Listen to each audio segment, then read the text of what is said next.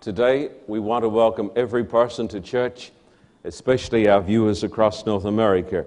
The topic today is the church. Is it a visible organization or is it an invisible organization known only to God? What authority, what real authority does the church have? Can the church excommunicate people and shut the doors of paradise to people who have fallen out of favor with the church. When should the church be obeyed and when should the church be disobeyed? Should, should church leaders and pastors and priests always be obeyed? And why does the church exist? What is the purpose of the church? And where did this idea of the clergy and the laity come from? Is it a biblical concept? Also, we are going to answer this question what is the highest authority on earth?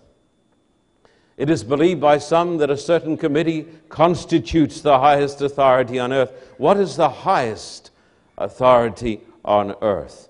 And most importantly, what part do I have to play in the church of the living God? We're going to answer these questions and many more today in the topic God's church. What is the church? Firstly, is the church visible or is the church invisible? Would you please take your Bibles and turn to the, uh, the words of Hebrews chapter 12 and verse 22 to 24? Hebrews chapter 12 and verse 22 and onwards, please. Hebrews chapter 12 and verse 22 and onwards that describes the nature of the church. Hebrews chapter 12, verse 22 and onwards, the Bible says, But you have come to Mount Zion, to the heavenly Jerusalem, the city of the living God. You have come to thousands upon thousands of angels in joyful assembly, to the church of the firstborn, whose names are written in heaven.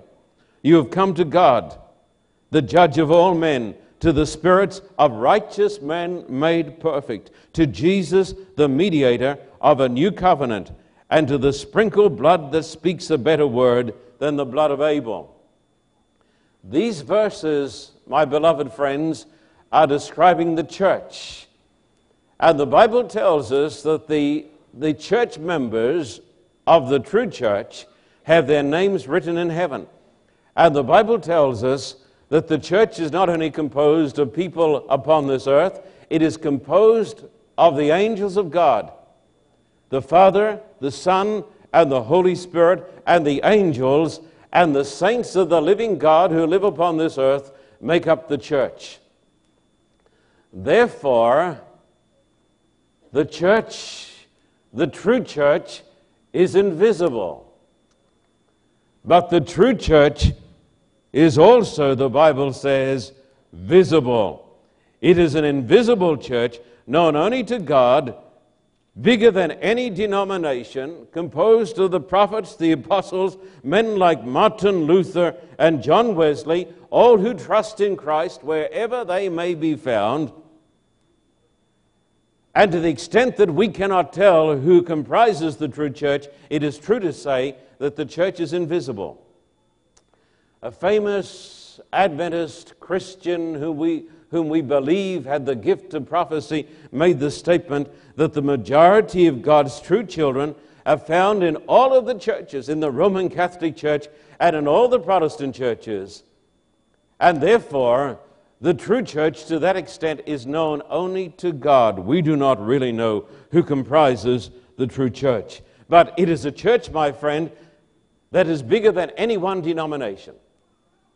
The story is told of the great first day in heaven. And St. Peter is there. Traditionally, we're told St. Peter is there to welcome the church members. Here is the church of all the ages from every different nation under heaven. And there is a brick fence, and a small group of people are meeting together behind the brick fence. And somebody goes to St. Peter and says, who are the people behind the brick fence who are having their own church service? And Peter says, They are the X, Y, Z. They are the so and so. They believe that they're the only ones who are here. We need to realize that God is bigger than any denomination. And the church of God is composed of people in every church. I believe that Mother Teresa, that famous Roman Catholic sister, is a member of God's church. You see, my friend, you cannot belong to Christ and not be a member of God's church. It is a very big family, known only to God who knows the hearts of men. The Bible says, whose names are written in heaven. Therefore, I say, the church is invisible. And yet, the Bible says, the church is also visible. And I will prove it to you. Please come to Matthew 18, verse 17 and 18, please. Matthew chapter 18 and verse 17 and uh, 18. This makes it plain that the church is visibly manifested in the world. Uh, Matthew chapter 18, and here are the words of Jesus. Jesus said, If he refuses to listen to them, tell it to the church. And if he refuses to listen even to the church, treat him as you would a pagan or a tax collector. I tell you the truth. Whatever you bind on earth will be bound in heaven. Whatever you loose on earth will be loosed in heaven. Therefore, the Bible teaches that there is a visible church. The Apostle Paul in Romans talks about the church that is in your house. Therefore, the church while it is composed of people whom we do not have any idea about, is also a visible church. And the Bible teaches that in the visible church, there are good people and there are bad people. I want you, please, to uh, come to the words of our Lord Jesus Christ.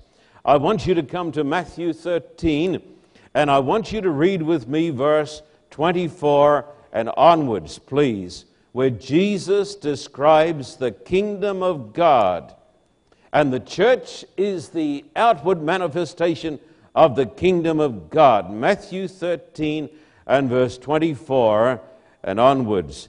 Jesus told them another parable. The kingdom of heaven is like a man who sowed good seed in his field. But while everyone was sleeping, his enemy came and sowed weeds among the wheat and went away. When the wheat sprouted and formed heads, then the weeds also appeared.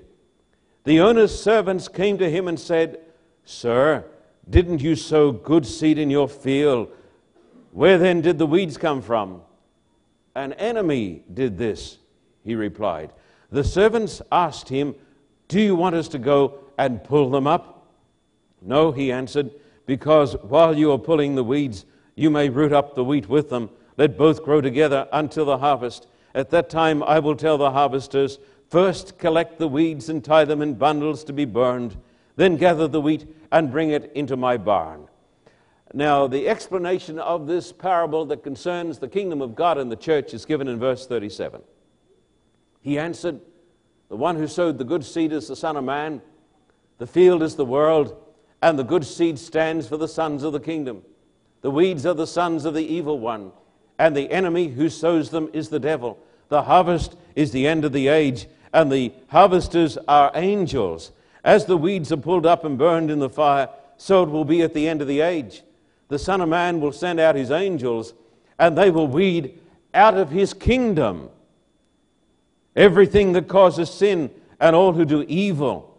They will throw them into the fiery furnace where there'll be weeping and gnashing of teeth. Then the righteous will shine like the sun in the kingdom of their Father. He who has ears, let him hear. Therefore, the Bible teaches that in the kingdom of God, and the church is the manifestation of the kingdom of God, there are good people and there are bad people. Therefore, I say to you, do not expect perfection in the church on this earth. Because the Bible says there are good and there are bad. There are good pastors and there are bad pastors. And there are good church members and there are bad church members. There are good church leaders and there are bad church leaders. And the Bible says that both groups are going to endure and last until the harvest, which is the end of the world. Some people use the condition of the church, this strange mingling of good and bad, as an excuse not to join the church. Uh, many people say, I couldn't belong to the church because of its spiritual condition. I'm reminded of the man who said, I couldn't join the church because there are too many hypocrites in the church. But the man said to him, Join all the same, there's room for another one. uh, let me tell you, there are hypocrites in the church. You know this. But there are hypocrites outside the church. It is the will of God that hypocrites will join the church and they will become members of the kingdom of God. So let me tell you, on the authority of God's word, not to look to the leaders of the church and not to look to church members in the church because they will surely fail you and disappoint you. But if you look to Jesus, Jesus never fails. Therefore, I say to you, do not be discouraged because of the condition of the visible church. Because if you look to the members of the visible church and expect everything from them, you are not doing the will of God. But the Bible says, look to Christ and read your Bible and grow in grace. And you will fulfill the will of God for your life. We come to the question what authority does the church have? The church does have authority. Matthew 18 and verses 15 and onwards uh, give us a description in the words of Jesus of the authority of the church. Please turn with me to Matthew chapter 18. And I want you to notice verses 15 and onwards. Jesus says, If your brother sins against you, go and show him his fault just between the two of you. If he listens to you, you've won your brother over. But if he will not listen, take one or two others along, so that every matter may be established by the testimony of two or three witnesses. If he refuses to listen to them, tell it to the church. And if he refuses to listen even to the church, treat him as you would a pagan or a tax collector. I tell you the truth whatever you bind on earth will be bound in heaven, whatever you loose on earth will be loosed in heaven. Listen very carefully. The Bible says that the church does have authority. What is the authority of the church? When the church, the visible church, acts in harmony with God's word, God ratifies that decision. The legitimate authority of the church ought not to be despised, but the church members ought to respect and obey the authority of the church. Therefore, I say to you, do not despise the church. And do not despise the church when the church does the will of God. But listen carefully. Too often, the authority of the church has been abused by unscrupulous members of the hierarchy that have played God instead of obeying God. Therefore, we say to church leaders, church leaders ought to obey God and not play God. But the church has authority. How do I know when the church has true authority? Uh, would you please come to Acts chapter 5 and verse 27 and onwards, please? As we talk about the authority of the church. Acts chapter 5 and verse 27. Acts chapter 5 and verse 27. And here it talks about uh, an incident that happened in the early church. Verse 27 Having brought the apostles, they made them appear before the Sanhedrin to be questioned by the high priest. Here is the visible church and the leader of the visible church. We gave you strict orders not to teach in this name, he said. Yet you filled Jerusalem with your teaching and he determined to make, this, make us guilty of this man's blood. Peter and the other apostles replied, We must obey God rather than men. Therefore, our first authority that we should obey is God. Now, most of us, most of us here have heard of the great Roman Catholic organization that is called the Jesuits. There is no greater, greater organization, religious organization in the world, I think, more powerful than the Jesuits. They've infiltrated every government organization. Even some of the advisors to the presidents of the United States are Jesuit priests. Did you know that? Did not know that? It's true. And the Jesuits are a formidable force in the world. Great scholars, great men of science, great diplomats. They were formed by the great scholar Ignatius of Loyola, a Spaniard. Candidates for the priesthood to be ordained as Jesuit priests have to go through a rigorous rigmarole. Firstly, in the days of Ignatius Loyola, they were buried up to their noses, up to their nostrils. They were buried, and they were buried as though they were dead men, because Ignatius Loyola said to his priests, Only dead men can follow me. I only want dead men to be my priests, because only dead men can take my orders. Only dead men, he said, can serve the order of Jesus. I want to tell you something. God doesn't want dead men to serve him, God wants living men.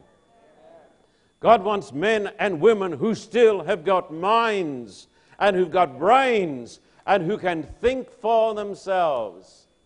And the Bible says it's better to obey God than to obey man. I know some people, and I pity them in Christ, who say, Whatever a committee says, I will do. It is the voice of God. I say to you, join the Jesuits because you are a dead man. But when the church speaks in accordance with the will of God, which is found by the study of the Word of God, you should do what the church says. But make sure that the church is speaking with the voice of God and not with the voice of a politician or the voice of tradition. Martin Luther said, Tradition, no, but scripture and reason. James White, one of the founders of this church, said, We should only obey the voice of a committee when it is in harmony with Scripture and reason because we are not dead men. We are children of God. What is the highest authority in the world? Some people think it's a church committee. What is the highest authority? They say, I will trust my soul to the, the authority of that committee, I say, God have mercy on your soul. It is already lost.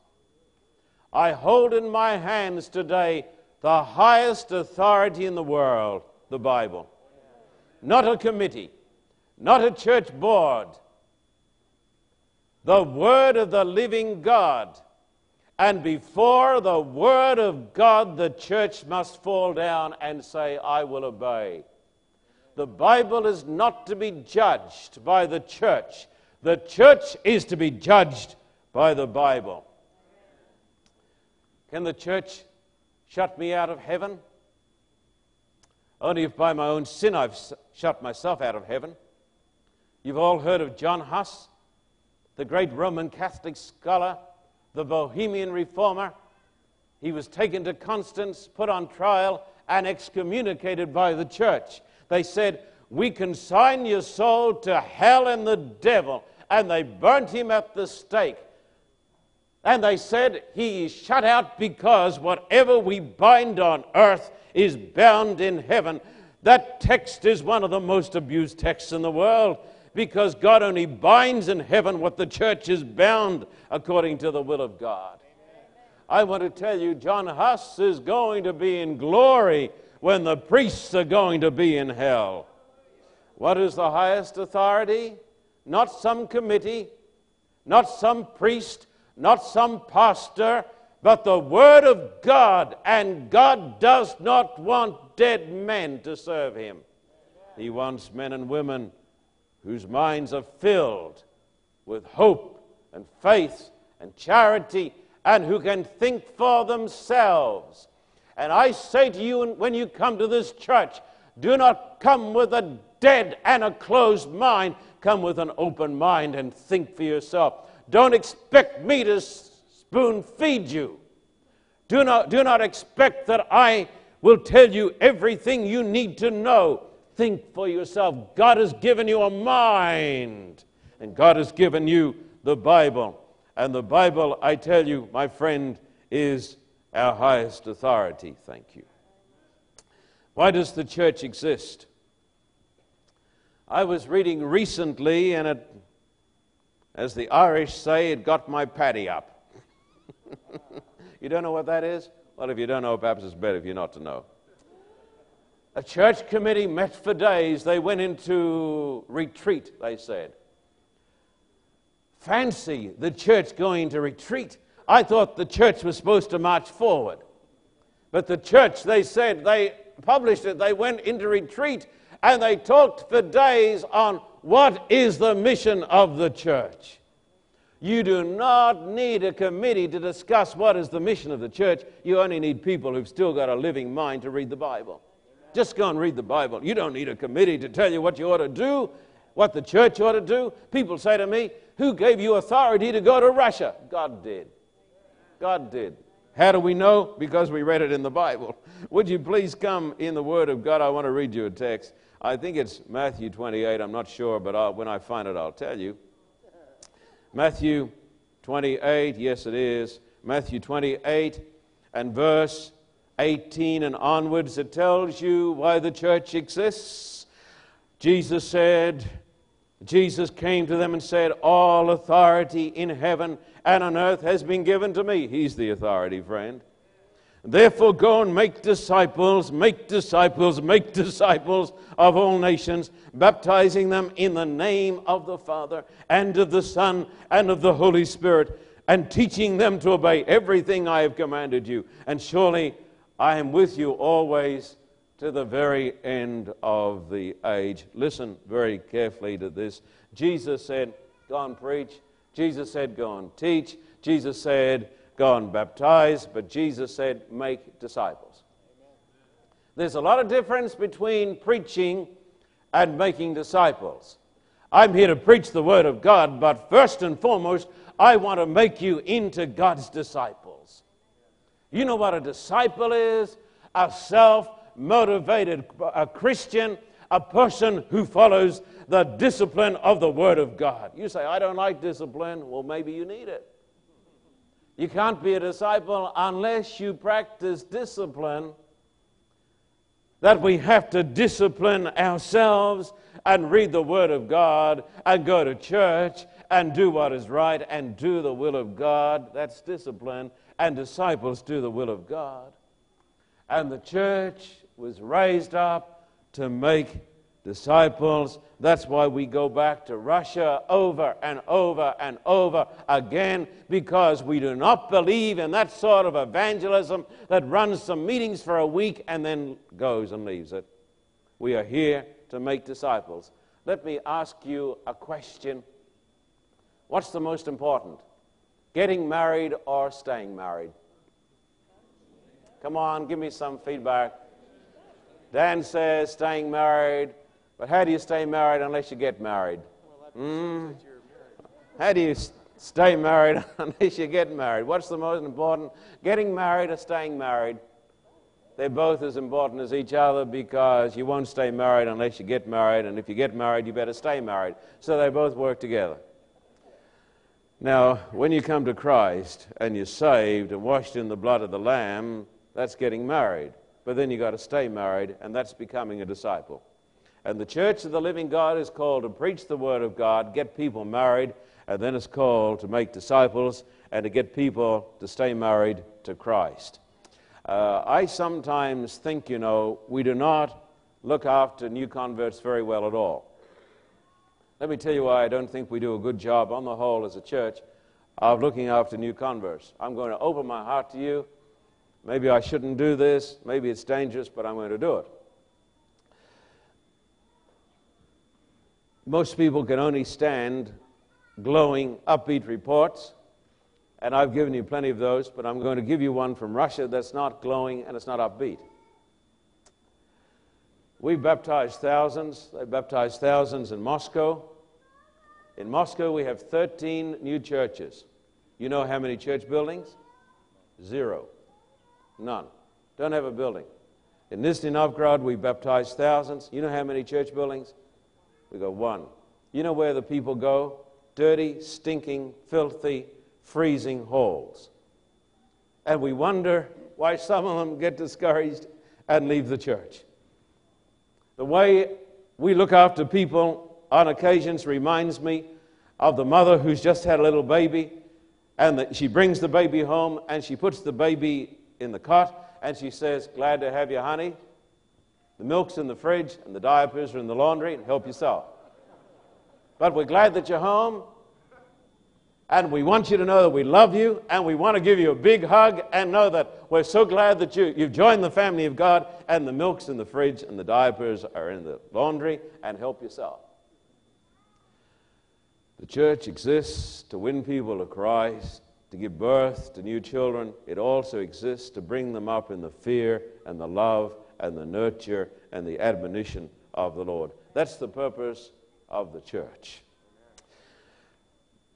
Now, let me ask again and answer this question. Uh, where do we get this idea of clergy and laity? Where did this concept that is believed by most people, the idea of the clergy and the laity, come from? You know what I'm talking about? I went along not very long ago to help take an ordination service, and uh, I was helping to ordain a man, and uh, one of the pastors got up and he said, We're glad to welcome the laity. He said, I'm a member of the clergy. I shuddered, tried to keep my mouth shut. I didn't tell him the story, but in Australia, Australians have a tendency to be irreverent and somewhat open and frank, not very good politicians. But in Australia, they say there are three sexes men, women, and clergymen. So I wouldn't want to be known as a clergyman, quite frankly, because many of them seem to be a bit effeminate in my book. I'm sorry about that. Now, this business of the clergy and the laity. Now, Steve, I'm not talking about you, but you know it's true. Yeah, you know it's true. not, not you or me, but you know what I'm talking about. You know what I'm talking about. I wouldn't want to be known as a clergyman. Even some ministers put it on the backs of their cars. Do they want people to throw rocks at them as they're driving down the freeway? I'm a clergyman. You know where it comes from? I'm telling you the truth. I'm sorry if you don't like this sermon. But I'm telling it to you as, as it is. Back in the Middle Ages, the Roman Catholic Church worked out this idea of the clergy and the laity. Now, the laity were the dumb ones. They sat in the pews uh, they gave the money and they did what they were told. If they had no brains at all, it was better. If you had a church filled of dumb people, that was great. They didn't think, they just did what they were told. And the clergy, the priest, or the minister, man, he had the power. He said the prayers. If you didn't behave yourself, he'd excommunicate you. He told you to give, and you gave. He did all the thinking, and you did all the following. Isn't that a dumb idea? It's a dumb idea for dumb people, but it's not taught in the Bible. The Bible teaches that the church is made up of the laos. Let me just quote a Greek word so you'll know that I once went to seminary. There's a Greek word, it is laos. Now, Steve here will tell you what it means. What does it mean, Steve? It means people, it means the people of God. Did you know the ministry and the people in the pews are a part of the Laos. We're all part of the people of God. I'm here to tell you today I'm not a member of the third sex. I'm here to tell you today I'm not a member of the clergy. I'm a member of the kingdom of God. I'm a minister of God called by God, but I'm a member of the laity. I'm a part of the Laos, and that is what the Bible teaches. Now, in the church, God has got a place for every person, including you and including me. I'm going to talk about spiritual gifts. I want you to come to 1 Corinthians 12, verse 12 to 14. 1 Corinthians chapter 12 and verse 12 and onwards, dear hearts and gentle people. 1 Corinthians chapter 12 and verse 12 and onwards.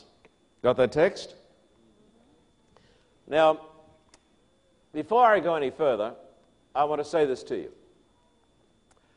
There's a book that's uh, been published that every person here ought to read. Now, I'm talking to my beloved American friends, but I say this to the Canadians who are watching too, and the people down in the Caribbean. The book is called The Closing of the American Mind.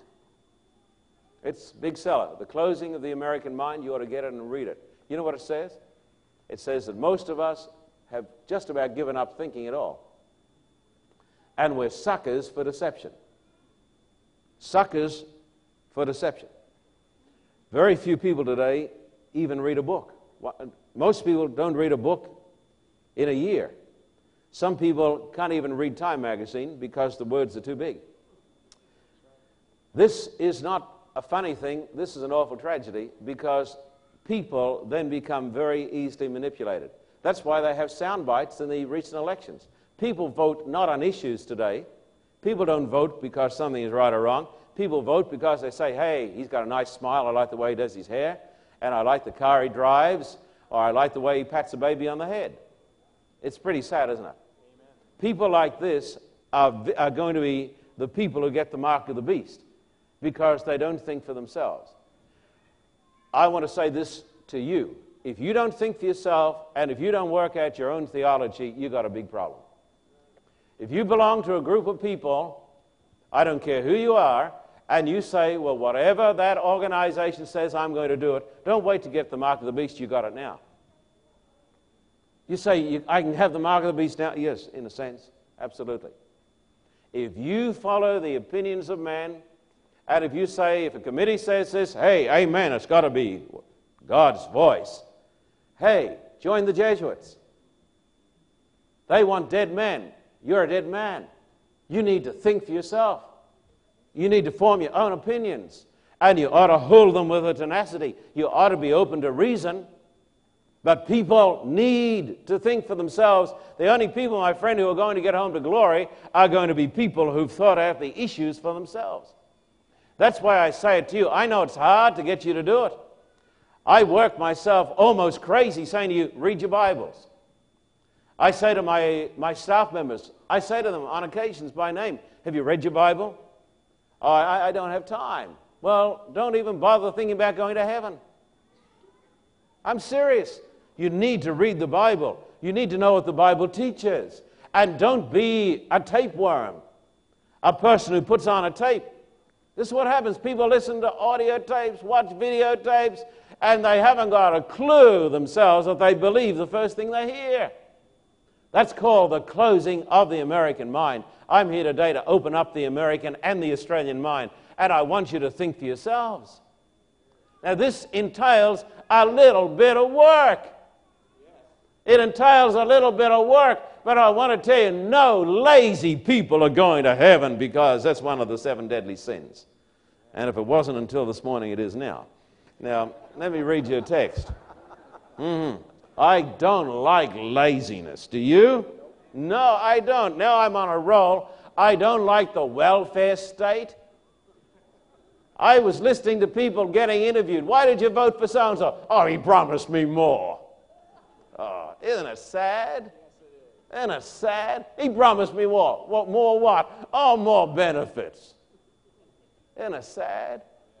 No dignity, no pride, no strength. Hey, you might as well join the Jesuits. They stopped thinking years ago. I want you to think for yourselves. Verse 12 and onwards the body is a unit, though it is made up of many parts. Though all its parts are many, they form one body. So it is with Christ. For we were all baptized by one Spirit into one body, whether Jews or Greeks, slave or free, and we were all given one Spirit to drink. Now, friend, you know what the church is? It's the body of Jesus. Think of that. Don't knock the church of God. That's why I say, and this is the visible manifestation of the church, that is why on occasions you'll see that I get, I know I, I'm a little impatient, but I get a little impatient when I see people who couldn't care that they're in the church of God. They may be in a movie theater, they don't care at all. No reverence for God. This is the body of Christ. Don't kick the Lord Jesus Christ. Don't insult the Lord Jesus Christ. This is the body of, of Christ. And the Bible says we're all members. Some of us may be little fingers, little toes. Some of us may be ears. Some of us may be noses. We won't keep going. But I want to tell you something. We are a part of the kingdom of God and we're the body of Christ. And every part is dependent on the other part. Did you hear this?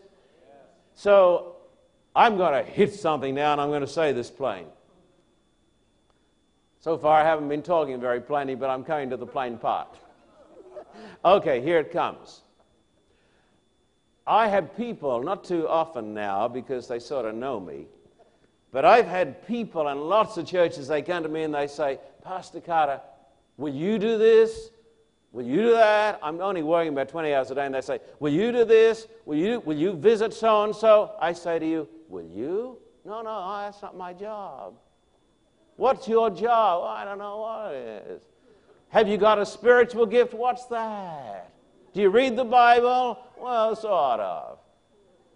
Hey, hey, where are we at? Let's get real, hey? Let's get real. Let's cut it out. Come on. Now, verse 4 there are different kinds of gifts, but the same Spirit. There are different kinds of service, but the same Lord. There are different kinds of working, but the same God works all of them in all men. Now, to each one, the manifestation of the Spirit is given for what reason? For the common good. To one, there is given through the Spirit the message of wisdom. To another, the message of knowledge by means of the same Spirit. To another, faith by the same Spirit to another, gifts of healing by that one Spirit, to another, miraculous powers, to another, prophecy, to another, distinguishing between spirits, to another, speaking in different kinds of tongues, to another, the interpretation of tongues or languages. Languages. All these are the work of the one and the same Spirit, and He gives them to each one just as He determines. Now, listen to me. I'm going to tell you something if you're a Christian, you have a spiritual gift. If you say to me today, I don't have any part to play in the church of God and I have no a spiritual gift, that may be so, and it's so because you're not a Christian. That should really concern you today. That should say to you, I'm lost. I'm not going to go to heaven. I have no part to play in the church of God. I don't have a spiritual gift. The Bible says when you become a Christian, God gives you a spiritual gift. And the spiritual gift is given to you for the common good of the church. This church is not a one man band. This church is made up of people who play the cello and the double bass and the violin, and we have different parts to bring forth the music of heaven. That's what the church is about. My job is not to do everything for you. You are to do what God has told you to do. God has given you a gift. You say, I don't have anything. Well, then you're not a Christian. But maybe you just don't know because you haven't used this up here for a while. And now you're going to start to use it. Now it's going to be painful for a while, but you'll get over it. The Bible talks about the gift of helps. Hey, anybody can help. I want to help you. I want to help you. I want to be there to help you. And if you are not using your gift, you're going to just wither away and die. A year or so ago, I hurt my arm doing some gymnastics, which I shouldn't have been doing. I should have had more sense. But I'm like you. so I hurt my arm. and it hurt bad. But I said, I've got a NordicTrack. I'm going to keep doing this even if my arm falls off. And I went to the doctor. He said, enough is enough. But he did say this to me you got to use it for, you got to keep using it even if it hurts. Because if you don't use it, ah, if you don't use it, you're going to lose it. Now, some of you are in danger of losing it because you don't use it and because spiritually you're lazy. And you come to church and you want everything to be done for you. Some of you don't even read the Bible, you don't even look up the text. What do you want me to do? Come up, open up your mouth, and pour it in? or pour it down your ear? Now be careful. No, I, wasn't talking about you being careful. It's all right, Steve. I know it's a terrible place to sit. It's all right. Just listen to what I'm saying today. Steve can take it. Now, now verse 27, it gives us the principal gifts in the church. Now, this will shock some of my friends, some of those who were my friends.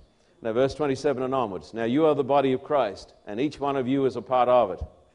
And in the church, God has appointed, first of all, apostles, second, prophets, third, teachers, then workers of miracles, also those having gifts of healing, those able to help others, those with the gifts of administration, and those speaking in different kinds of tongues. Now, these are the principal gifts in the church. Now, I'm going to talk about these, and this is going to revise your thinking. You know, let me, I, I like to laugh when I can.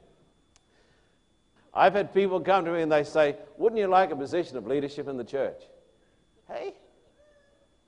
What do you mean? Sitting behind a desk, shuffling papers? You call that leadership?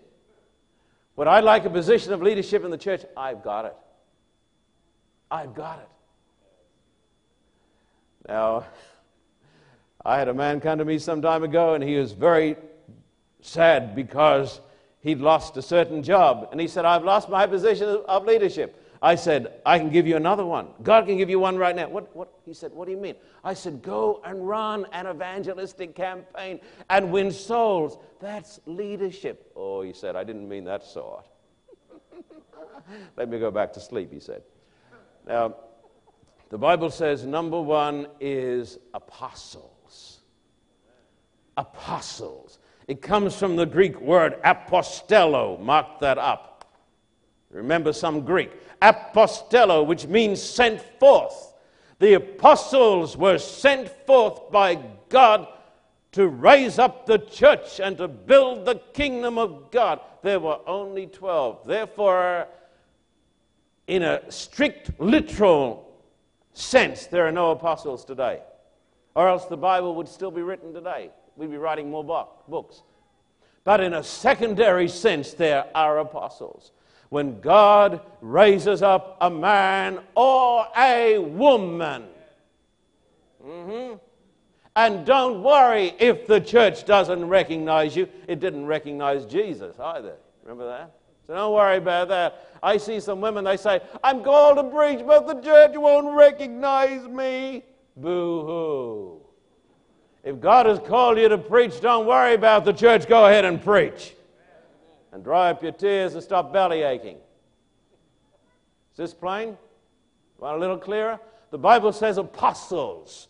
That is number one in the church. An apostle is the leader maybe not recognized by the committee, but God's leader. He is the person sent forth, like Martin Luther, John Wesley, James White, HMS Richards Sr., George Vandeman, the real leaders, the biblical leaders. Then the Bible says, says prophets. Now, I could talk to you about this, and you should ask Graeme Bradford about this, but there's not one member of the church in a hundred who understands this. Not one in a hundred. You know why? They think a prophet is a person like Daniel or Isaiah or Paul, and they are true, but it's not talking about that here. There are canonical prophets and there are non canonical prophets. You know what a canonical prophet is? A person who wrote the Bible. We don't have any of those. Ellen White had the gift of prophecy, but she was not a canonical prophet. Her writings are not an addition to the Word of God. A lot of people don't understand that. That's why they misuse her. But a prophet is a person who is filled with the Spirit of God and who delivers the Word of God. That's a prophet.